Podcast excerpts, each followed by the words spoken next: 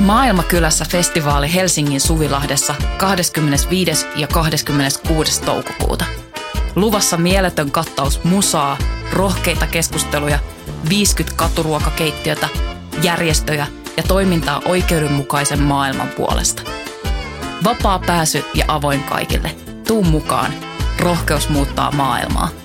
Yhteistyössä Euroopan unioni, Kirkon ulkomaanapu ja Radio Helsinki.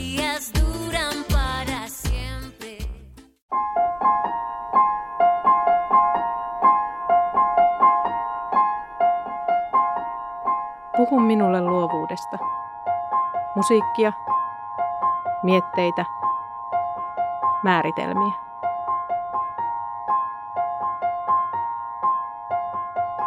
Tulisiko musiikillisesta luovuudesta puhua monikossa yksikön sijaan sen ilmenemismuotojen ollessa niin moninaisia?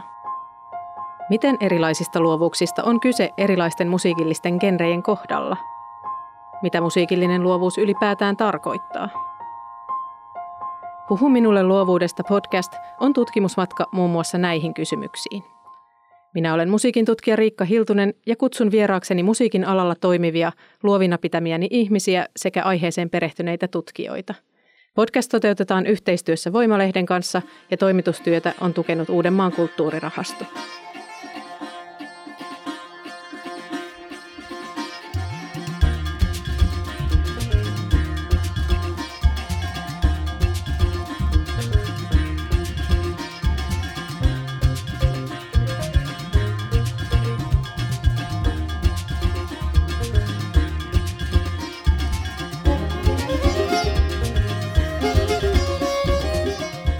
Monet tutkimukset viittaavat siihen, että ryhmät päätyvät sitä luovempiin ratkaisuihin, mitä moninaisemmat sen jäsenten taustat ovat. Musiikillisten tiimien kohdalla luovuuden asteen mittaaminen on melko kummallinen ajatus, mutta kiinnostava kysymys on, millä tavoin erilaiset kulttuuriset taustat vaikuttavat musiikin luomiseen yhdessä. Tässä jaksossa minulla on kaksi vierasta, joiden taustat ovat hyvin erilaiset, mutta joilla on takanaan jo pitkä pätkä yhteistä musiikillista historiaa. Tällä hetkellä heitä yhdistää kaksi yhtyettä.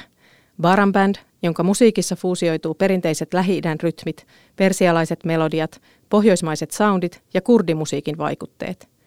Toinen yhteinen kokoonpano on Maruf, jossa lähi rytmien parina on pohjoismainen jats.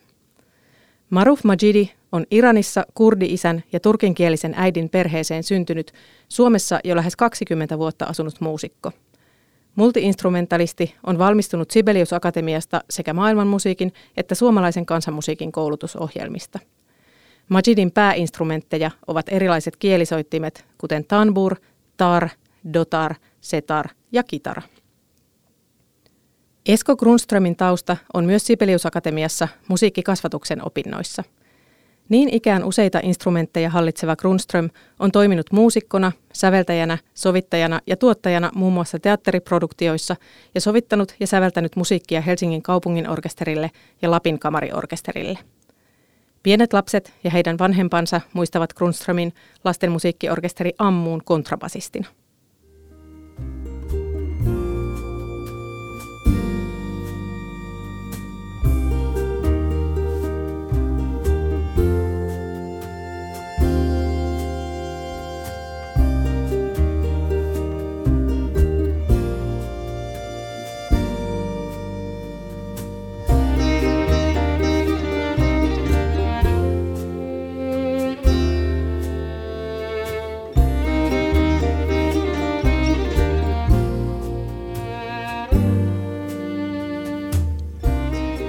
Tervetuloa Maruf ja Esko. Kiitos. Meidän olisi tänään tarkoitus keskustella musiikillisesta luovuudesta erityisesti tämmöisen yhdessä tekemisen näkökulmasta ja toisaalta myös siitä, miten hyvinkin erilaiset taustat voi antaa sille yhdessä luomiselle. Kertoisitteko ensin, miten te olette päätynyt tekemään musiikkia yhdessä? Mm, hyvä kysymys. Täytyy ihan niin kuin vähän kaivella, että miten. Me ollaan kohdattu joka tapauksessa ekaa kertaa opintojen yhteydessä Sibelius Akatemiassa toistakymmentä vuotta sitten. Joo, Maruf opiskeli kansanmusiikin osastolla ja, ja minä musiikkikasvatuksen osastolla. Ja siellä me tavattiin ekaa kertaa varmaan ihan samalla kursseilla, muun muassa kansantanssi, Kyllä. suomalaisia kansantansseja harjoittamassa ja, ja sen sellaista. Jos, on, jos mä oikein muistan, niin eka juttu, missä me ollaan kuitenkin soitettu yhdessä, on ollut oikeastaan näistä lähtökohdista aika luontevasti ka- kaustisen kansanmusiikkijuhlien lasten teltalla ja sen housebändissä. Kyllä. Ja sitä, siitä tulikin sitten joka kesäinen perinne varmaan ainakin ehkä seitsemäksi vuodeksi tai sitä luokkaa. Monta, monta, monta kesää oltiin Kyllä. putkeen siellä tradilintuina. Niin. Ja sitten on ollut erilaisia, erilaisia projekteja aina. No, la, oikeastaan laidasta laitaan niin kuin tehty duona, triona, isom, isompia kokoonpanoja. Esko on sovittanut mun musiikkia vaikka kuinka paljon eri, erilaisiin kokoonpanoihin. Ja, et kyllä, kyllä me ollaan tehnyt aika, itse asiassa Esko on ensimmäinen henkilö tai ensimmäisiä, ehkä ensimmäinen, tai ensimmäisiä, kenen kanssa mä oon tehnyt työtä – varmaan ennen Esko ollut jotkut ihmiset, kenen kanssa mä oon soittanut, ollaan soitettu yhdessä. Esimerkiksi Anders Perandersin kanssa joskus keikkailtukin, varmaan ihan siinä alku, alkukuukausia, kun mä oon tullut vasta Helsinkiin. Mutta Eskon kanssa ollaan oikeastaan to, siitä lähtien tehnyt jatku, siitä lähtien kun tehtiin eka juttu, siitä on, ollaan, ollaan tehnyt jatkuvasti. Joo vuosia. Joo, ja nykyään teitä yhdistää ainakin toi Baran Band, jossa soitatte molemmat ja yhtyessä on jäseniä erilaisista kulttuurisista taustoista ja ohjelmisto koostuu omista sävellyksistä ja persialaisista sävellyksistä. Millä tavalla ne Baran Bandin sävellykset ja sovitukset syntyy? No siinä on niin muitakin ihmisiä. Me ollaan, siinä ei ollut pelkästään kyseessä aina kurdimusiikkia. No siinä pääasiassa on niin kurdimusiikki, mutta siinä se perusajatus ja lähtökohta on ollut se, että, että me ammennetaan tai ne sävellykset perustuu lä- lähi niin musiikkiin tai rytmimusiikkiin, mutta kaikki muut, mikä siinä on, se on aika vahvasti niin kuin perustuu länsimaalaisen harmoniaan ja länsimaalaisen niin kuin, tapaa tehdä bändimusiikkia tavallaan, kevyt musiikkia. Ja se on se ala, mikä on niin kuin Eskon ja Paranbändissä puhutaan niin kuin muiden niin kuin osaamista. Ja e, Eskolla muun muassa esimerkiksi ollut tosi iso tai suuri rooli siinä tavallaan, miten se m- miten me kuullaan siitä musiikkia. Mm. Koska se lähtökohta on siinä, nyt kun puhutaan baran musiikista tai lähi musiikista, se on aika melodista. Per, kaikki perustuu siihen melodiaan ja yhteen linjan soitamiseen. Mutta sitten mi, miten siihen tuodaan eri väriä, eri soitin kokoonpanoja, jakauttaa näitä ääniä muiden ja erilaisiin soittimien niin kuin välin ja erilaisiin soittajien välin. Se on niin kuin sovittajan niin kuin se, tss, se viimein tavallaan, millä tavalla me kuulemme kuulijana. Se on se, mitä so, sovittaja tuo sinne. Aivan, soittajan rooli on jossain sit siellä niin kuin bändin ja yleisön välissä Kyllä. tavallaan välittäjän roolissa jollakin tavalla. Niin ja se tavallaan se, mitä säveltäjällä on, niin kuin, hän, sillä on joko sanomaa, mutta se millä tavalla tätä sanotaan, miten tämä pitäisi esittää, missä vaiheessa, millä lailla. Ne kaikki on se, mitä sovittaja tavallaan tuo sinne. Että okei, okay, tämä on hyvä, mutta miten tätä pitää ripustaa ja mihin laitetaan ja miten aloitetaan, miten lopetetaan. Et ne on, toki Barambandissa on ollut, niin kuin sanoinkin, muita jäseniä on ja ne kanssa ollut mukana, mutta se meidän lähtökohtana siitä lähtien, kun Esko on tullut mukaan, siinä on ollut aika paljon, että se pyörii siitä sen ympärillä, mitä, niin kuin, miten Esko on siitä nähnyt, mm. kokenut. Onko siinä joku semmoinen tietty kaava sitten, miten ne biisit etenee ensimmäisestä ideasta levytyksiksi tai esitysversioiksi? No me ollaan käytetty aika monta erilaistakin, mm, erilaisia työtapoja, että öö, yksi on ihan tämmöinen, että käytetään nuottia hyväksi ja, ja tosiaan tämmöinen niin aktiivisempi se,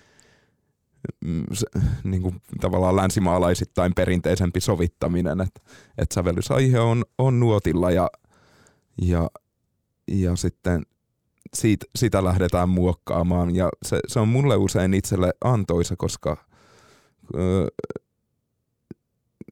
jotenkin, no kuulokuva ja nuottikuva kertoo mulle ainakin eri asioita ja ne niin kuin inspiroi eri tavoin. Ne aktivoi jotenkin semmoisia erilaisia niin kuin työkaluja itsessä. että kuulonvaraisesti sitä haluaa niin kuin yleensä tavallaan itse yhtyä siihen musiikkiin mahdollisimman nopeasti ja jollain lailla niin kuin intuitiivisesti. Mutta sitten kun käydäänkin sen niin kuin nuottikuvan partituurin kautta, niin se taas, taas ehkä jotenkin aktivoi semmoisen kaiken teoreettisen ymmärryksen ja tietämyksen siitä ja pistää näkemään ehkä eri tavalla heti, että hei, että tähän voisi sopia tämmöinen harmoninen ilmiö. Ja, ja, ja toisaalta niin kuin muodon kanssa, kun ha- näkee visuaalisesti asioita suoraan, niin saattaa hahmottaa, että, että hei, että itse asiassa toi voisi sitten kerrata toi pätkä ja siitä mennä tonne ja sitten tulla toi uudestaan ja, ja saattaa niin kuin jäsentyä – jäsentyä siinä, että, että myös tuommoinen niin teoreettiset työkalut on, on siinä semmoisia niin luovuuden välineitä. Mm-hmm. Ja, ja se on tässä, kun niin kuin kohtautetaan tuommoista idän ja lännen perinteitä, niin ne on ehkä just, just usein niin kuin ne itäiset sävelly, itämaisista lähtökohdista tehdyt sävellykset saattaa olla tosi polveilevia ja pitkiä ja, ja, ja muuta. Ja sitten semmoinen niin länsimainen aivo haluaa jollain lailla niin kuin jäsentää niitä – lähemmäs semmoisia länsimaisia muotoja, jo, jolloin niin kuin te, tehdään, luodaan sit sitä struktuuria niin kuin, mm, ikään kuin selkiytetään tai tavallaan mm, näin. Ja, ja tosiaan niin kuin tyypillisesti ei, niin kuin olikin Maruf sitä kuvaili, että, että sävellykset kulkee sen melodian ympärillä ja soitetaan enemmän, kaikki soittaa melodiaa ja sitten sitä ryt, rytmisesti tietysti säästetään, mutta ei niinkään harmonisesti. Että et se on luontevaa sitä kautta. Mutta kyllä sitten myös, myös Baran Band on paljon mm, tehnyt musiikkia noin niin kuin yhdessä jammaamalla ja tämmöisellä niin kuin perinteisellä bänditoiminnalla ja ku- kuulonvaraisesti. Mm. Mut tykkään, että ne molemmat, molemmat on mukana. Ja toki myös sitten ehkä kolmas lähestymistapa on, on kun tehdä suoraan nau, nauhalla, tehdä niin kuin demoja ja peilata sitä sinne ja siellä, sillä lailla niin kuin enemmän myös äänen värin kautta tavallaan ehkä lähestyä siinä mm-hmm. sillä työtavalla. Onko teidän korviin lopputulos hyvin erilainen sitten riippuen siitä, että mikä se metodi minkäkin sävellyksen kohdalla on ollut? No siinä jossain vaiheessa on, toki ne kaikki tuottaa vähän eri, eri tuloksia, ne, ne lähe, miten, miten tehdään. Jotkut on tehokkaampia ja jotkut on helpompia tehdä, joskus voi olla vähän hankalampia, mutta se tulos on tavallaan mielenkiintoisempi. Joskus esimerkiksi niin kun me ollaan tehty siitä, että ollaan vain jammailtu. Ollaan istuttu, niin kun, eikä mitään selkeä idea, ollaan vaan soitettu, mitä kaikki tulee. Ja se on myös, kun jotkut muusikot tykkää siitä, että on niin kuin valmista kamaa mennään, jotkut tyk- jaksaa, että siitä vaan niin kuin toistetaan yhtä juttua ja pikkuhiljaa siitä se kasvaa, siihen lisätään, varjoidaan.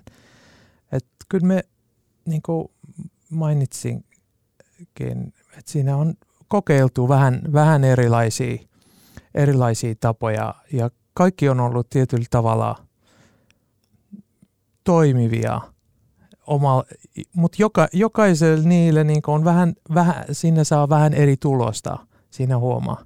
Esimerkiksi jos yksi henkilö tekee, niin kuin, hän tuottaa biisit, sitten yksi tekee sovitukset, sitten yleensä ne biisit on aika y- yhtenäisiä siinä kuulee, mutta ne saattaa olla aika samanlaisia myös. Sitten, mutta mm. jos monta, moni tyyppi tekee tai biisit on semmoisia, että kaikki siihen tuodaan ideoita tai on vapaasti kaikki saa kommentoida siihen tai vapaasti kaikki saa improvisoida tavallaan siinä alkuvaiheessa. Sitten huomaa, että ne biisit on paljon värikkäämpiä. Siinä on niin kuin erilaisia jännityksiä ja siinä niin kuin on sellaisia ei niin tyypillisiä juttuja. Saattaa olla, että on semmoisia taht, niin kuin kolme tahtiin tai viiden tahtiin semmoisia niin juttuja yhtäkkiä on jossain, mikä ei ole niin, kuin niin et siinä on tietyt jännitykset aina, koska niin kuin ihmiset on ajatte- ajattelevat eri tavalla, kaikki niin kuin lähestyy vähän eri tavalla. Mm. Ja varsinkin jos huoneessa on itämaisia, länsimaalaisia. Kyllä siinä huomaa, siinä on, vaikka esimerkiksi me ollaan niin molemmat opiske, opiskellut korkeakoulussa, jopa opiskellut samassa koulussa, mutta kun mm. ne lähtökohtat on erit tavalla, erilaiset. Mm. Ja ja kun kuulee asiat ja rakenne niin kuin ajatus on ihan eri tavallaan lähtökohtaisesti. Me ajatellaan rakenteesta, niin kuin biisi rakenteesta ihan eri tavalla. Tätä mä oon niin kuin huomannut, ei vaan Eskon kanssa, vaan ylipäänsä länsimaalaisten kanssa. Ja rytmiajattelutapa kanssa on ihan erilainen ja perusteellisesti erilainen. Hmm. Perusteellisesti ajatellaan niin kuin eri tavalla. Ajatus ykkösestä on ihan jotain muuta. Tuosta voisi puhua varmaan tuntikausia, mm. miten niin kuin ajat, ajatellaan niin kuin ihan rytmiä, tämä mm. Y, K, K, ne, Y, K, K, ne. Ihan siinä on niin kuin, tavallaan niin kuin kohtaa niitä maailmoja. Sä näet, että ah, okei, tostakin jopa tästä perus YKK, ne tostakin ajatellaan eri tavalla. Hmm. Koska ne lähtökohtaat, se kulttuuri, mistä tullaan, siinä niin se YKK, ne, tai ne painotukset, ei se numerot, ei ne niin se iskut, vaan mit, millä tavalla niitä painotetaan, miten ajatellaan, niin kuin, että nämä jatkuisi. Se on vaan niin eri hmm. se lähtökohta ja se musiikki, mitä on niin tot, totuttu sille kuulla. Toisen kuin, niin kuin tietysti länsimaalaisessa niin kirkkomusiikki ja no, harmoniat ja varmaan tota, kaikki nämä soittimet, jotka on tullut niin kuin armeijoiden niin kuin kautta ja armeijat ja marssit ja kaikki. Se on niin kuin, ja valssit ja kaikki. Ne on vakuuttanut jotenkin, että niin kuin siinä on niin kuin sel, selkeästi ajatellaan ja ihan eri tavalla ajatellaan niin kuin – rytmiä. Polyrytmiä taas ajatellaan ihan eri tavalla, niin kuin meille kanssa ajatellaan ihan eri tavalla. Mm.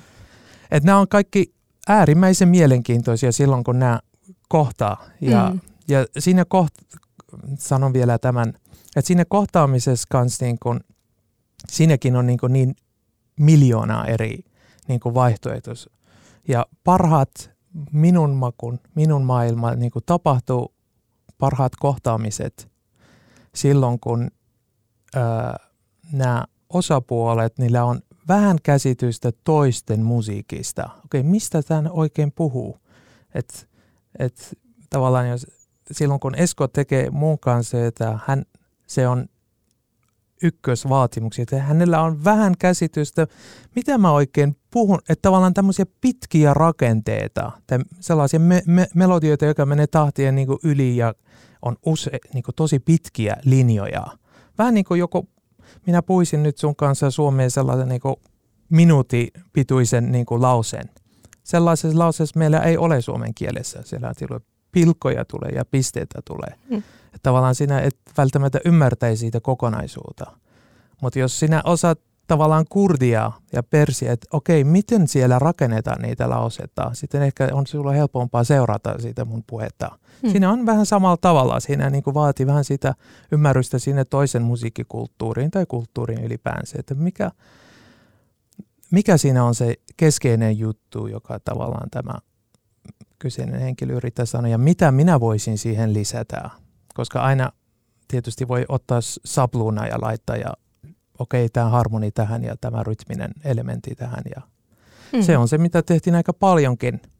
Joskus kutsuttiin fuusio niin kuin 50-, 60-, 70-luvulla tosi paljon, että yhdistettiin, hei sinä olet suomalainen, minä olen intialainen, hän on pohjois-afrikalainen, tehdään jotain yhdessä ja laitettiin. Ja oli mielenkiintoisia, mutta ne ei, kun kuuntelee, sit suuri osa siitä musiikkia ei oikein pääse siihen syvempään, niin kuin, koska ne on vaan laitet, siinä on leijereitä. Se mm. ei ole semmoinen keskustelu, vaan niin kuin erilaisia soittimet pistetty yhteen sama huoneeseen erilaisia muusikoita.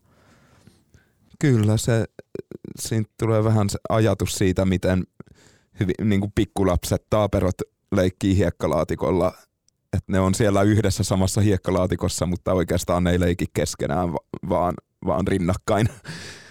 Et, et ehkä vähän kärjistettynä tämmöinen niin fuusio, sil, silkan tämmöisen fuusio, että lyödään vaan yhteen eri, eri taustasia. Mä oon samaa mieltä, että se, jotta siitä syntyy jotain niin kuin uutta, uutta ja yhteistä, niin, niin se vaatii sitä, että on ainakin niin kuin halua paljon ymmärtää sitä niiden toisten hmm. lähtökohtia myös, myös ja niin kuin pitää mm, halu laajentaa sitä omaa ja luo, luopua mahdollisesti semmoisista omista pinttymistä. No, näin, näin tämä musa menee, vaan niin kuin, ja parhaimmillaan se, se, se ruokkii luovuutta tietysti valtavasti, että, että kun pystyy vaan itse äh, niin kuin avaamaan esteettisen korvansa laajemmalle ja, mm. ja, ja niin kuin, että samaan aikaan kun, kun koittaa, koittaa ymmärtää mu, muiden mu, mm, lähtökohtia, niin sit se avartaa omia, omia mahdollisuuksia valtavasti musiikillista ymmärrystä teidän väliltä varmasti löytyy. Maruf on opiskellut suomalaista kansanmusiikkia, valmistunut kansanmusiikin osastolta. Missä määrin sä oot opiskellut muita musiikkikulttuureja vai onko se tullut tämän bändisoittamisen kautta? Mm, no to, toki niin kuin opinnoissakin olen, olen opiskellut maailman erilaisia musiikkikulttuureita ja omaa kansanmusiikkia ja – ja siinä missä sitten jatsia ja, ja länsimaista taidemusiikkia ja kaikenlaista, mutta ennen kaikkea se on, on niin kuin jatkuvaa opiskelua ja, ja jatkuvaa imemistä ni, niistä kohtaamisista, mitä, mitä vastaan tulee. Ja, ja joo, kyllä mulla on semmoinen hyvin, hyvin pitkä ja hida, hidas matka itää kohden menossa koko ajan ja, ja se on, on selvästi semmoinen suunta, joka mua, mua niin kuin inspiroi ja, ja, tuota, ja missä mä olen tavallaan luontaisesti myös aina jossain määrin ollut. Et, et myös jos me katsotaan suomalaista kansanmusiikkia ja suomalaista kulttuuria, me voidaan nähdä sellainen mm, jakolinja itään ja länteen, että tavallaan tuommoiseen läntistä reittiä Pohjoismaiden kautta tullut mm, pelimanniperinne, niin kuin viulun ja haitarin soittoineen tai pelimanni tanssikappaleineen ja, ja sitten toisaalta meidän ehkä semmoinen voi ajatella, mikä on vielä umempaa ja vanhempaa suomalaista, tämmöinen muinaissuomalainen, arkkainen, itäinen, karjalainen perinne, joka, joka onkin sitten mun mielestä hengeltään jo niin kuin yllättävän lähellä vaikka Lähi-idän – musiikkia, että siinä on kyse tämmöisestä pi- hyvin niin kuin pitkästä estetiikasta ja haltioitumisesta ja, ja, ja tarinan kerronnasta ennen kaikkea ja hmm. muuta. Et se, sitten ollaankin, niin kuin, että loppujen lopuksi niin kuin meidän, meidän oma, omassa perinteessä on, on yllättävän paljon yhtymäkohtia sitten kuitenkin. Myös. Mä huomasin, että Maruf oli jossain haastattelussa pohtinut ihan samaa, että itäsuomalaisessa musiikissa ja siellä lähi kulttuurien musiikissa on aika paljon samaa. Yllättäen paljon. Ja kyllä se on varmaan ollut keske, keskeisiä asioita, miksi mä päätyinkin tai niin paljon haluaisin niin opiskella suomalaista kansanmusiikkia, koska siinä on oikeastaan – yllättäen paljon, jos miettii niin kuin maantieteellisesti, mm, niin kuin missä on Iran tai, tai Suomi. Mutta siinä, siinä on kuitenkin, siinä on aika paljon sekä ehkä varsinkin niin kuin laulumusiikissa, siitä lau, niissä lauluperinneistä ja, ja myös näitä vähä, vähäsävelistä niin kuin kansan, kansansävelmiä, kaik, äh, tota, paimensävelmistä, sinnekin aika, aika paljon niin kuin pystyy löytämään yhtymäkohtia. Siinä on vaikka, vaikka mitä itse asiassa, puhumatta itku, itkuvirsi niin kuin perinneestä, joka siinä on niin kuin yllättävän paljon samanlaisuutta. Mm-hmm. Toisaalta niitä sitten yksittäisiä yhtymäkohtia löytyy myös niin kuin läntisestä perinteestä, mitä Suomessa soitetaan. Et, et mulla tulee ihan esimerkkinä mieleen vaikka niin kuin mikrotonaliikka ja muu, joka on, on paljon karissu pois niin kuin taas taas sitten taidemusiikissa ja jatsissa on totta kai nykysäveltäjät käyttää ja näin poispäin, mutta mutta tuommoista ruotsalaista polskaa saatetaan soittaa sa, sam, kutakuinkin sama, samassa moodissa, tai pitäisikö sanoa makamissa, kuin, kuin, niin kuin lähi musiikki, vaikka niin kuin missä on neutraali terssi ja septimi, vaikka tuommoinen rast on ihan, ihan tyypillinen myös sitten vaikka skandinaavisessa pelimanniperinteessä. Et et, tällaista ylipäänsä mua kiinnostaa valtavasti se, mikä on yhteistä, ei niinkään se, se mikä erottaa. Ja, ja että on, on semmoisia ilmiöitä, niin taas niin kuin rytmiikan puolella vaikka tämmöinen, mitä Etelä-Amerikassa sanotaan klaveksi, e, että niin kuin, mm, rytmisesti vaikka niin kuin teoretisoidaan sen verran, että vaikka kahden tahdin kuviossa niin kuin ensimmäinen tahti jakaantuu vahvemmin kolmeen ja toinen kahteen, tai toisinpäin, päin, niin, niin tämmöinen klave-ilmiö on aika hyvin, tai niin kuin, et, aika hyvin löydettävissä mun mielestä ihan joka puolelta maailmaa. Et, et paitsi niin kuin Afrikasta lähteneessä Amerikkaan rantautuneessa, kyllä se on myös, niin kuin sen voi paikallistaa sieltä lähi rytmiikasta niin tosi usein, ja sen voi, voi paikallistaa niin kuin polskasta myös. Hmm. Kumpahan niin kuin on, on, on se halu nähdä se siellä. Hmm. Ja, ja tuommoisten yhdistävien tekijöiden kautta aika usein saadaan myös liimattua Kyllä. Si, si, sitä niin kuin monen kulttuurin mu- musiikkia joksikin yhdeksi ja uudeksi. Että et, et nähdään, nähdään sieltä se ja löydetään se, mikä on luontaisesti yhteistä. Kyllä. Ja tartutaan niihin. Niin ja, ja aina, aina voisi keksiä uusiakin niin kuin reittiä. Että se on kans mitä, että tavallaan on niitä, mikä on noissa musiikissa, mutta on myös muusikkona se on se upea lahja, että sä, sä voisit myös tehdä niin kuin uusia reittiä uraa. Ja et siinä niin kuin, se on myös mielenkiintoinen, mitä varmaan moni muusikko, säveltäjä, sovittaja tekee ja kiinnostaa ja me ollaan myös niin kuin kokeiltu siitä tosi paljon. Miten myös toimii ne elementit, jotka ovat oikeastaan ristiriitaisia niin kuin toisten kanssa? Miten niitä niin kuin, esimerkiksi tyy, tyypillisesti yksi esimerkki näitä niin kuin jotain kromaattisia asteikoita on tosi paljon. Ja miten me ollaan niin kuin siitä mietitty, jos niitä niin kuin, miten niitä har, har, harmonisoidaan ja, tai millä tavalla siihen niin kuin tehdään vasta. Moni niistä on ollut sellaisia ratkaisuja, että saattaa niin kuin ensimmäisessä kerralla kuulostaakin aika tosi jännältä tai, tai oikealta. Tai, mutta se on myös ollut tosi mielenkiintoinen matkaa siihen, että okei, tämä huomaa vähän ajan päästä, että okei, nyt me tehdään omia ratkaisuja tähän tavallaan, että nämä ei ole ty- tyypillisiä ratkaisuja, nämä saattoi että jopa eka kertaakin, ekas kokeilussakin tuntua vähän jännältä nyt tämä tapa tehdä tätä tai laulaa tätä tai, tai lähestyä tähän asiaan, mutta tätä kyllä voisi tehdä monen eri tavalla. Siinä, siinä tulee se tavallaan, miten sä ta- taiteilijana sä lähestyt ja kuinka paljon sä myös annat siitä itsellesi näitä valintavapauksia, mikä on aivan upea. Mm.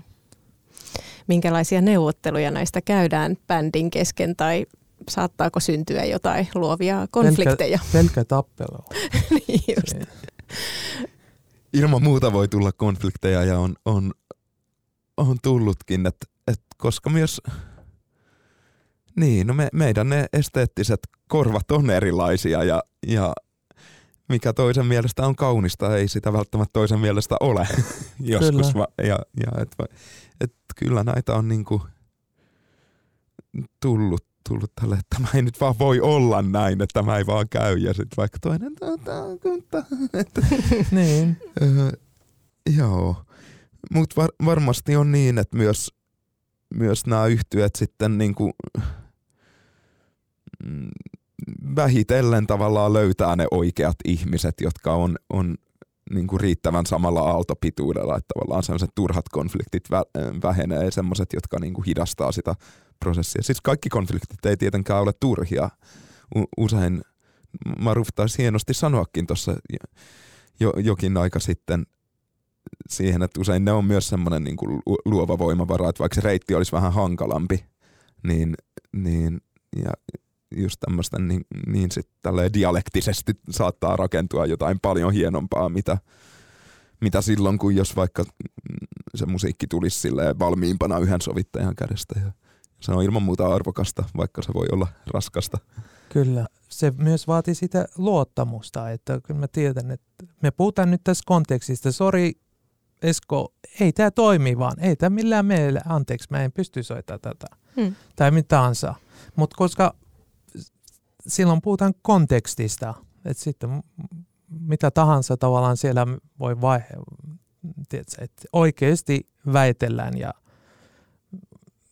mutta kun siinä kuitenkin se on, se mistä puhutaan on, ei ole meistä, se on vain joku kolmannesta asiasta. Mm. Se on sitten itse asiassa ä, tosi mehukas myös. Se on to, mm. tosi kivaa keskustelu, väittely, tappelu mm. koska puhutaan jostain asioista, joka molemmille on tärkeä ja halutaan, siinä on, niin se vaatii, se on myös mielenkiintoista se yht, siinä se yhteistyössä varmaan se kans tärkeintä, että myös osa kuunnella ja mutta myös osa sanoa siitä, mitä oikeasti haluaa sanoa. Mm. Ja tietää, että se toinen ymmärtää siitä kontekstia se on, se on varma siinä, as, ollaan niinku asian ytimessä niinku bändinä, että, että siinä niinku on, on täys luottamus, että okei, mulla oli tämä tosi kaunis idea, mutta ei tämä ollut niin hyvä kuitenkaan. Mä vaan ajattelin, että tämä on tosi hyvä idea. Ei tämä ollut kuitenkaan. Aivan. Se on varmasti tärkeää, että on semmoinen avoin kommunikaatio ja ja tota niin, kyllähän sitä niin kuin luovuustutkimuksessakin on, että jos, jos esimerkiksi jossain tämmöisessä ongelman ratkaisutilanteessa päästään liian aikaisin ratkaisuun, niin se ei välttämättä ole se paras mahdollinen ratkaisu, vaan neuvottelun kautta saadaan tai päästään parhaisiin mahdollisiin ratkaisuihin tota, tähän erilaiseen musiikilliseen ajatteluun liittyen esimerkiksi nyt sen suhteen, että missä se ykkönen on, niin se on varmaan semmoinen asia, josta on syytä jossain määrin kuitenkin pyrkiä pitämään kiinni. Onko vaarana, että mitä enemmän soitetaan yhdessä, niin se musiikillinen ajattelu muuttuu liian samanlaiseksi ja siitä sitten katoaa jotain siitä musiikista? No en mä tiedä. Mitä tulee ykkösen etsimiseen, niin, niin mä koen niin, että se on asia, joka pitää tehdä joka bändissä, joka orkesterissa, joka projektissa aina uudelleen. Et, et, että se niin kun, yhteissoiton harjoittelu on sitten lopulta, kun tavallaan hiotaan, mm, hiotaan sen bändin soittoa ja treenataan, niin se on me, niin kuin suurimmaksi osaksi yhteisen rytmiikan etsimistä sitten oikeastaan lop, lopulta. Ja se, sen mä olen jotenkin todennut omissa moninaisissa suunnissa seikkaillessani musiikin kentällä, että, että se on aika sama, yllättävän samanlaista puuhaa sitten, riippumatta oliko kyseessä niin kuin Helsingin kaupunginorkesteri ja sitä kapellimestarin johdolla etsitään vai, vai vai niin kuin kansanmusiikkiyhtiö tai jatsbändi tai mikä tahansa. Että aina, aina kun mennään rytmiikkaan, niin jokaisella on se oma taustansa ja oma, oma käsityksensä ja ne voi olla myös tämmöisen niin kuin länsimaisen kaanoninkin sisällä tosi erilaisia Kyllä. muusikoilla ja keskenään ne, niin kuin jo ne taustat saatikka sitten kokonaan erilaisista kulttuureista ja se, se niin kuin y- yhteisen ykkösen etsiminen ei varmasti lopu koskaan kenelläkään. Kyllä. Mutta joo, se on aika, aika ratkaisevaa nimenomaan, että on, kun lähdetään sovittamaan näitä eri taustoja yhteen, että on, on se niin kuin halu tai joku, joku semmoinen luo, luontainen taipumuskin tosi monilla muusikoilla on nimenomaan kuunnella ja tulla lähemmäs toisiaan. Ja, et, et silloin harve, tai kun etsitään yhteistä, yhteistä rytmiä, niin yleensä aika harvoin ehkä sit, tai en tiedä onko koskaan kukaan oikeassa, että, että se totuus on siellä jossain kaikkien välissä. Hmm. Silloin, jos oikeasti etsitään sitä yhteistä Niin. ja silloin kaikkien pitää jotenkin muuttaa sitä omaa käsitystään tai, tai tulla lähemmäs toisiaan. Että, Mhm. että se yhteinen ydin voi sieltä löytyä. Kyllä.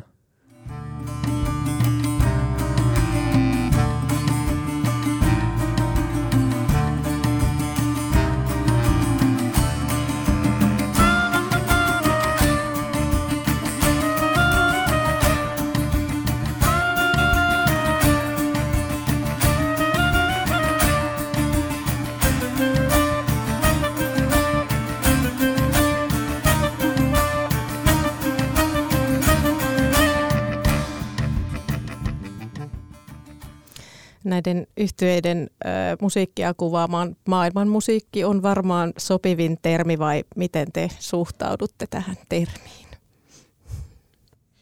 Se on aika hyvä. Se on ihan hyvä. Se on. Joo. Koska mä ymmärrän maailman musiikin niin, että sillä että maailman musiikki on jotain ei kenenkään kansan musiikkia. Että se on jotain uutta musiikkia. Sillä on ehkä semmoinen oma pieni rasitteensa niin te- terminä tavallaan viittaamaan just mm, tämmöiseen niin kuin ehkä menneiden vuosikymmenten, tähän mistä puhuttiin tämmöiseen fuusio, fuusiomusiikkiin, että otetaan tuolta jatskenestä toi ja, ja lattareista toi ja Afrikasta tää ja pistetään ne yhteen ja tää on nyt sitä maailman musiikkia. Ja se on ehkä, joo, se vä, mm, voi olla, että jo, jo, joidenkin ihmisten korvaan sillä on tämmöinen rasite Mm. terminä.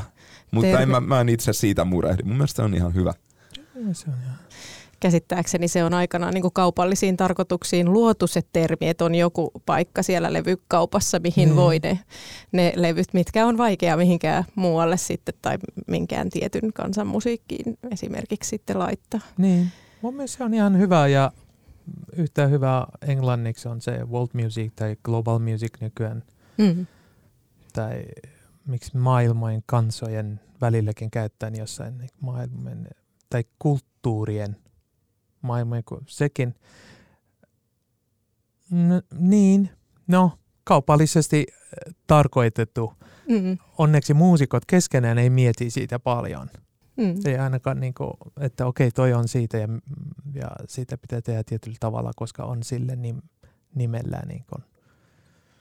niin ei, hyvä, että sillä on joku nimi Mm. kuitenkin. Millä mielellä te olette sitten seurannut tätä kulttuuriseen omimiseen liittyvää keskustelua ja vaikuttaako se jollain tavalla musiikin luomiseen?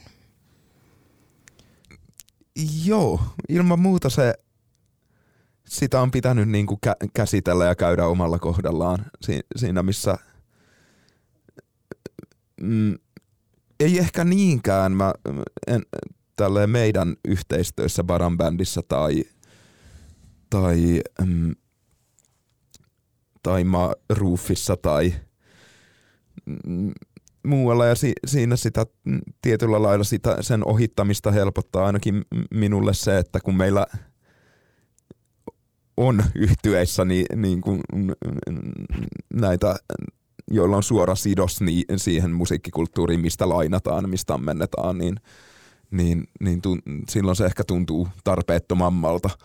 Mu, mutta sitten jos se itse siinä tilanteessa, että mä kirjoitan orkesterille musiikkia, jossa mä hyvin vahvasti mm, kä- käytän jonkin muun kuin oman musiikkikulttuurin aineksia, niin siinä se ehkä tulee, tulee vastaan. Ja mä esimerkiksi kirjoitin Lapin kamariorkesterille ja sitä on muidenkin orkesterien kanssa esitetty tämmöisen kokonaisuuden kuin val- valtiottomien kansojen musiikkia, jossa öö, perkasin ja kä- käytin muun muassa kurdimusiikkia, palestiinalaista musiikkia, katalonialaista, ihan no, eri puolilta maailmaa tämän otsikon sisällä. Ja, ja si- silloin mä tavallaan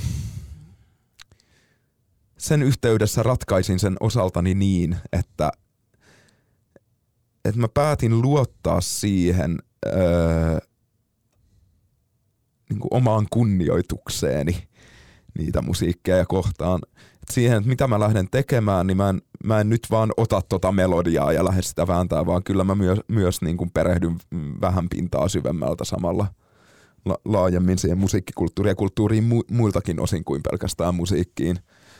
Ja, ja teen sellaista niin kuin, mm, no, enemmän tämmöistä ikään kuin etnomusikologista ja kulttuurista taustatutkimusta niin paljon, että mä ikään kuin voin hyvällä omalla tunnolla sitten, sitten luoda siitä pohjalta jotain uutta.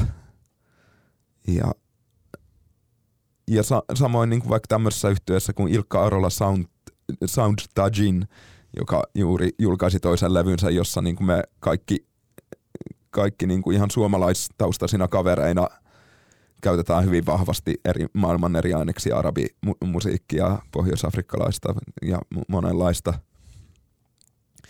niin on jotenkin ajatellut niin, että kaikki ovat, ovat niin kuin johonkin maailman musiikkikulttuuriin siinä yhteydessä, äh, siinä yhteydessä niin vihkiytyneitä.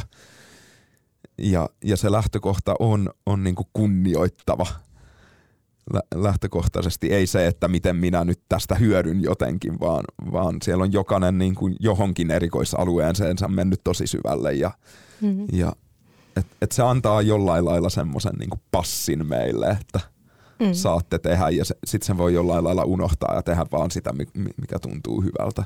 Mm. Niin ja mm, mä,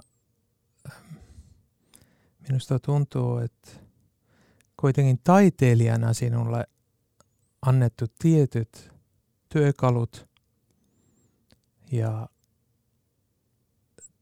tietyt tavat ja sitten taiteilijana myös sinulla, sinä osaat myös keksiä näitä uusia tapoja. Tehdä asioita, kehittää asioita, rakentaa tai muuta asioita – mutta siinä se aik- tietysti se aikomus aina, tämä on ollut, nyt, nyt puhutaan kulttuurin omimisesta, vuosikymmeniä puhuttu rasismista, puheesta. Esimerkiksi on monta tyyppiä, tämä on mun kokemus Suomessa. Monta tyyppiä näkee, että niiden puheesta päätellen sä voisit sanoa, että hän on rasisti. Mutta jos tu, tu, tavallaan kuuntelet tarkasti, se, se on tapa hän puhuu. Hän ei ole rasisti. Se on niinku eri. Mm. Siinä, siinä määrin niin kuin mun mielestä se on yhtä pätee tämä sama asia. Millä tavalla me tehdään? Kuka siitä tekee? Ja mitä hänen ei, ei, ei me tiedetä kuitenkaan kaikkien aikomuksia. Mitä hän oikeasti meinaa, kun hän on tehnyt tätä? Jos hän on esityksessään tai ää, tota, ää, musiikkivideossaan käyttänyt vaikka saamelaista päähinettä, mitä se oikein, ei, en mä, ei, se, ei se voisi olla ensimmäinen, että hän ei saa. Mun mielestä taiteilija nimenomaan saa. Se on se ideakin. Että tavallaan jos, jos, jos taiteilijat ei olisi pystynyt, ei meillä olisi mitään nykytaiteita, eikä ollut mitään, ei koskaan ollut mitään mullistetta olisi tapahtunut, jos kaikki koko ajan niin kuin menisi sillä niin kuin varovaisesti, ettei mikään. Tavallaan minä, mä aika paljon itse asiassa on niin kuin seurannut tätä keskustelua. Ja siinä myös huomannut, että aika paljon me myös osataan sekoita kaikkea, että ai ei, koska toi on siitä toisesta kulttuurista, ei siihen saa koskea, koska minä en ole siitä kulttuurista. Mun mielestä siinä ei ole mitään järkeä. Silloin on annettu työkalu ihmisenä, taiteilijana, tutkijana tiedätkö? Ja totta kai ihmiset aina, ulkopuoliset yleisö, ne saa tulkki, tulkita siitä omalla tavallaan. En mä pysty jokaiselle käydä kertoa, mitä mä ajattelen, mi, miksi minä käytin tätä niin kuin vaikka kansallis, tai miksi, miksi mulla on nyt tämä päällä, koska mä esiin, esiinnyin. Tämä oli tämä ratkaisu, mitä minä, mun, mun pitäisi luottaa ratkaisuihin, mitä mä teen ja mun yleisökin, toivottavasti hän, ne ymmärtää, jos ne ei ymmärtää, mikä sinä, tiedätkö, sit näin, näin asiat kehittyy, näin asioita tehdään ja jotkut aina, aina siinä on jotkut, jotka ovat tyytymättömiä. Mm. Ei se haittaa, se kuuluu asiaan mun mielestä. Hmm. Tämä on ollut tämmöinen toistuva teema eri vieraiden kanssa, nimenomaan tämä niin luovuuden vapaus ja sitten toisaalta rajoitukset, jotka voi olla sekä semmoisia rajoittavia että samaan aikaan mahdollistavia, että, että kun tota, tavallaan jos on vapaus luoda ihan mitä vaan, niin, niin siinä saattaa tulla nimenomaan helposti semmoisia luovuusblokkeja, mutta sitten kun on jotkut raamit, missä tehdä, niin on, on helpompi lähteä luomaan. Minua kiinnostaisi kuulla myös teiltä, minkälaisten tekijöiden te koette rajoittavan sitä omaa luovuuttanne. Marufilla saattaa olla kokemuksia vielä aika paljon radikaalimmistakin rajoituksista luovalle työlle sun taustan takia. No ei, niin se on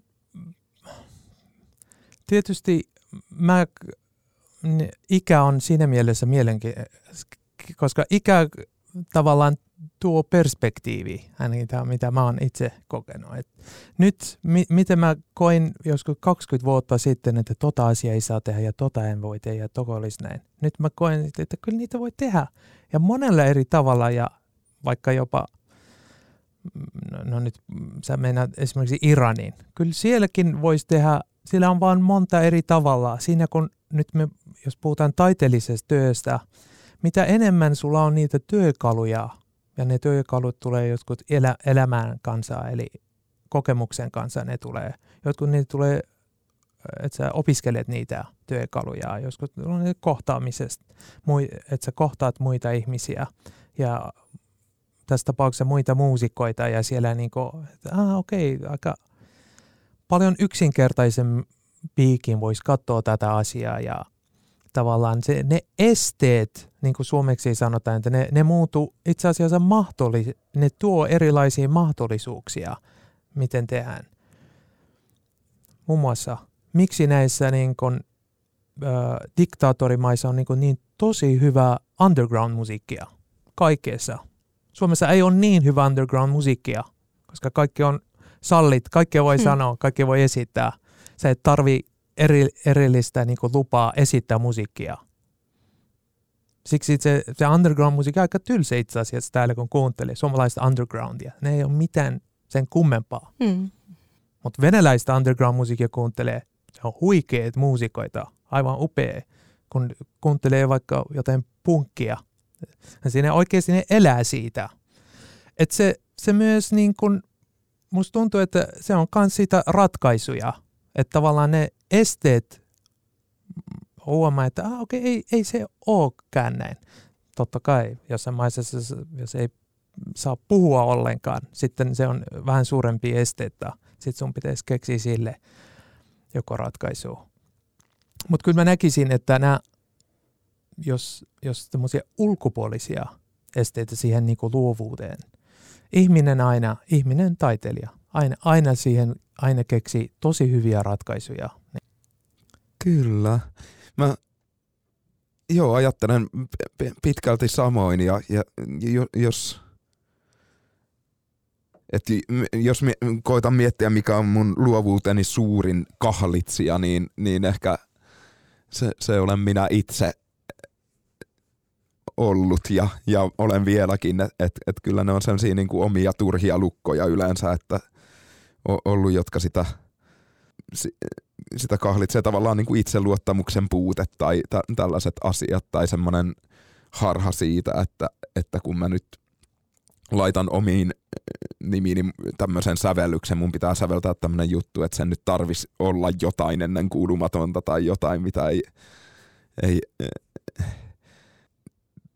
et, et siitä kun osaa luovuttaa ja, ja sitä mulla on ainakin helpottanut nimenomaan siinä, siinä niin kuin kaikki tämmöinen tilaussävellykset, sovitukset, se, että on vaan pakko tehdä, pakko täyttää se paperi jollain tai, tai ääninauha ja tuohon aikaan mennessä ja, ja se on opettanut tavallaan luopumaan siitä, että kaiken, etteikö itseään saisi vaikka toistaa. Et mik, miksi ihmeessä ei saisi, se on nimenomaan sinun ja se sun kiinnostavimmat jutut, ne mitä sä toistat eniten todennäköisesti. Mm-hmm. Ja, et, et, et rohkeasti vaan käy, niin kuin käyttää niitä omia vahvuuksiaan, eikä aina yritä etsiä jotain väl, uutta tai keksiä pyörää uudelleen välttämättä. Niin, niin nämä on semmoisia niin luovuus, luovuuden lukituspaikkoja, missä pitää olla tarkkana.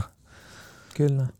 Usein, mutta mut mäkin ko- koen ilman muuta niin, että, että, että rajaukset ja rajoitukset ja, ja erilaiset esteet voi, voi päinvastoin niin kuin helpottaa luovaa prosessia tosi usein. Mm. Sä oot Maruf myös äh, kirjoittanut tämmöisestä niin taloudellisesta epävarmuudesta, mikä liittyy tähän ammattiin. Minkälaisessa suhteessa se on luovuuteen? Niin, se on minun mielestä tosi hyvä kysymys ää, sellaisena, että jokaisen, jokaisen vapaan kentän muusikko, taiteilija, luova alan tekijä on hyvä jossain vaiheessa kysyä itseltään, selvittää ja sitten se on myös aika nopeasti pitää ratkaista ja sitten mennä eteenpäin. Koska kyseessä on sellainen elementti, joka tulee aina periaatteessa tasa-aikaväliin, niin kuin se tulee eteen sama, sama kysymys.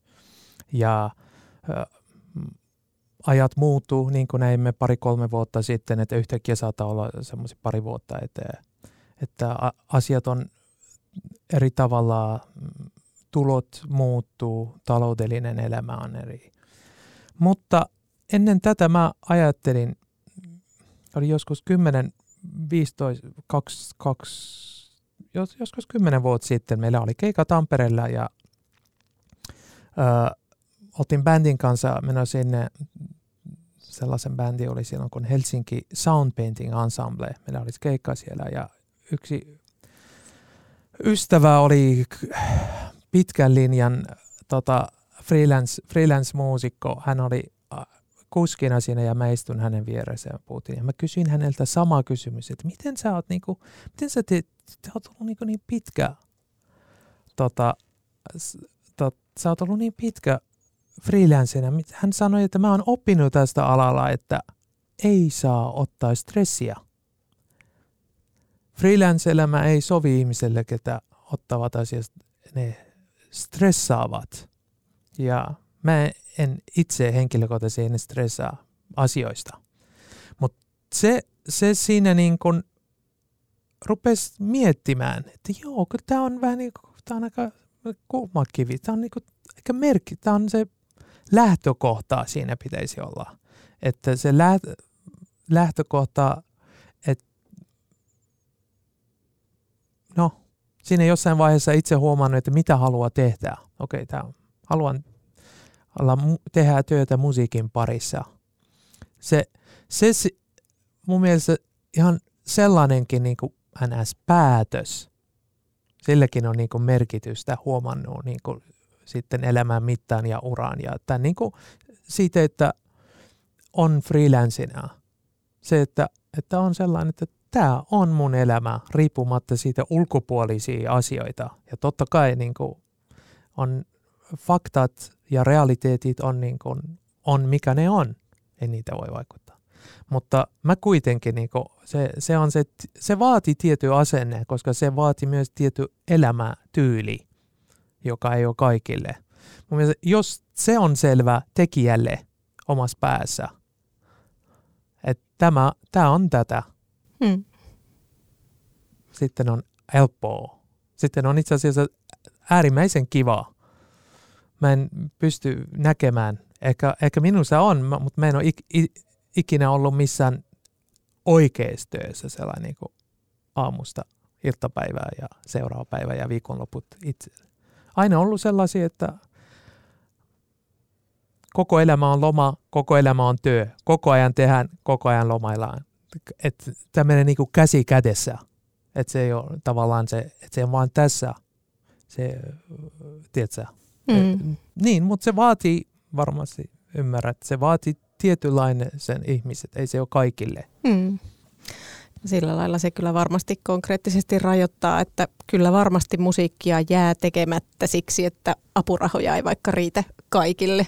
Toki ehkä he, joilla on se suurin palo siihen tekemiseen, niin tekee sen sitten vaikka muiden töiden ohessa tai muuta, mutta niin, tämä on myös yksi asia, mitä mä oon oppinut myös tä, tä, tästä herrasta joskus vuosia sitten, että et, et, et tehdään asioita joka tapauksessa.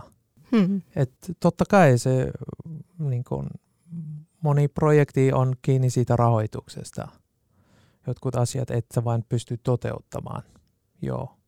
Mutta siitä esimerkiksi niin Eskon kanssa on ollut aika no esimerkkejä on kymmeniä, ellei satoja. Tämä on ollut siis tavallaan, että huomattu, että okei, tämän henkilön kanssa se, se ei ole ensimmäinen kysymys siitä, vaan se ensimmäinen kysymys, että hän, hän pystyy niinku kiinnittämään huomioon siihen se itse jutun, että okei, miten tämä juttu ratkaistaan ja miten nämä ympärissä olevat, vaikka nekin on tärkeimmät, mutta se musiikki tai se taide tai se teos tai se projekti se on ollut. Ja se mm, valitettavasti faktona se ei ole kaikkien kanssa.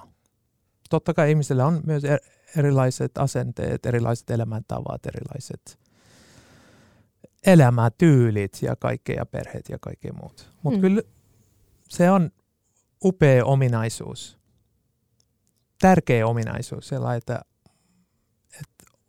pystytään nähdä se, mikä siinä on tärkeintä kuitenkin, vaikka rahakin on tärkeä. Hmm. Mutta siinä kuitenkin siinä yhteistekemisessä tai silloin taiteen tekemisessä. Hmm. Kyllä. Mä oon myös ollut koko ikäni freelancer ja oikein muistakaan enää, että missä välissä tapahtui, pääsi tavallaan sellaisen asian yli, että lakkas stressaamasta siitä toimeentulosta ja, ja taloudellisesta tuommoista mm, lähtökohdista, että et varmaan vaan piti tavallaan osoittaa itselleen elää tarpeeksi kauan sitä, sitä elämäänsä, freelance-muusikon elämää ja todeta, että kyllähän tämä niinku toimii ja pyörii, että vaikka siinä tapahtuisi mitä, niin mä tulen toimeen ja mä ja nimenomaan, että kunhan vaan te- tekee, tekee niin kuin ennen kaikkea niin kuin sydän sanoo ja, ja niin, niin kyllä ne, ja nimenomaan, että luovat ratkaisut keksitään aina kaikkeen, kaikkeen että mitkä ne taloudelliset reunaehdot milloinkin on, niin sit niissä luovitaan ja, ja, ja se on kai yksi taiteilijan luovuuden semmoinen tärkeä osa-alue sitten myös, että to, tosiaan, ja että pärjätään myös niin kuin vähällä raho- rahoituksella ja tehdään luovia ratkaisuja myös siellä, siellä niin kuin tuotannon puolella. Hmm. Ja, ja on, on samaa mieltä, että se, se, niin kuin, se ei välttämättä sovi kaikille, että et, et, et se va- vaatii semmoista tosi kokonaisvaltaista heittäytymistä kyllä. Hmm. Ky- kyllä niin kuin tehdä freelancerina luovaa työtä ja, ja joo, to, no kyllähän sitä saisi tosi pitkän keskustelun aikaiseksi tässä meidän vaikka niin kuin apuraha ja mu- muusta järjestelmästä ja siitä, mitä on olla ammattitaiteilija Suomessa ja, ja mi- mitä sille voisi ehkä tehdä, mutta, mutta en ehkä niin kuin, en mä silti osaa sanoa, että onko, onko raha se, joka luovuuden vapauttaa kuitenkaan. Joskus se voi olla totta kai, ja, ja ihan se, että on se konkreettinen aika tehdä asioita, mutta, mutta kyllä se voi toisinpäin olla myös semmoinen niin painetta tuottava asia, että jos olet saanut rahoituksen jollekin asialle ja se on nyt tehtävä ja, ja muuta, niin ky, kyllä se voi toisaalta niin kuin lu, lukitakin jotain voimavaroja.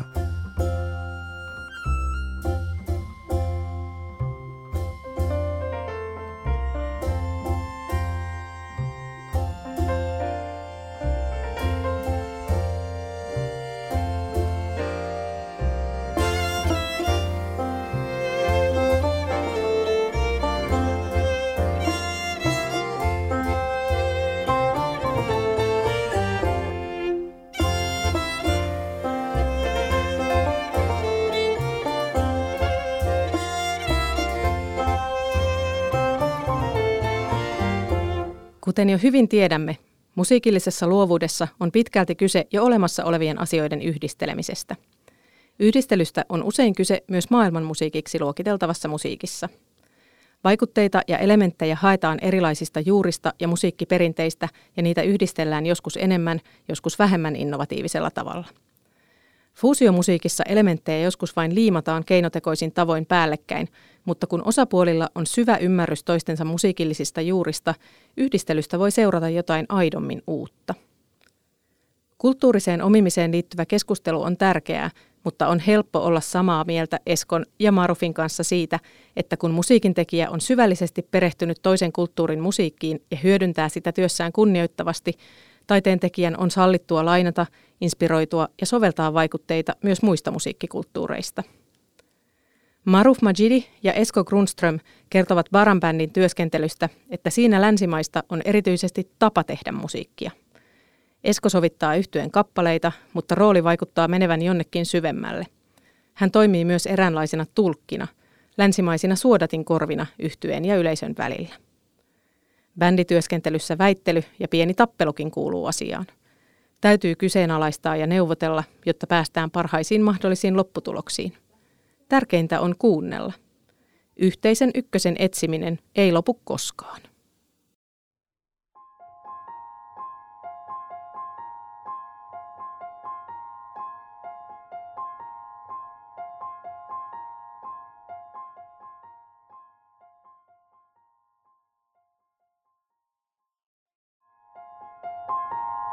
Puhu minulle luovuudesta.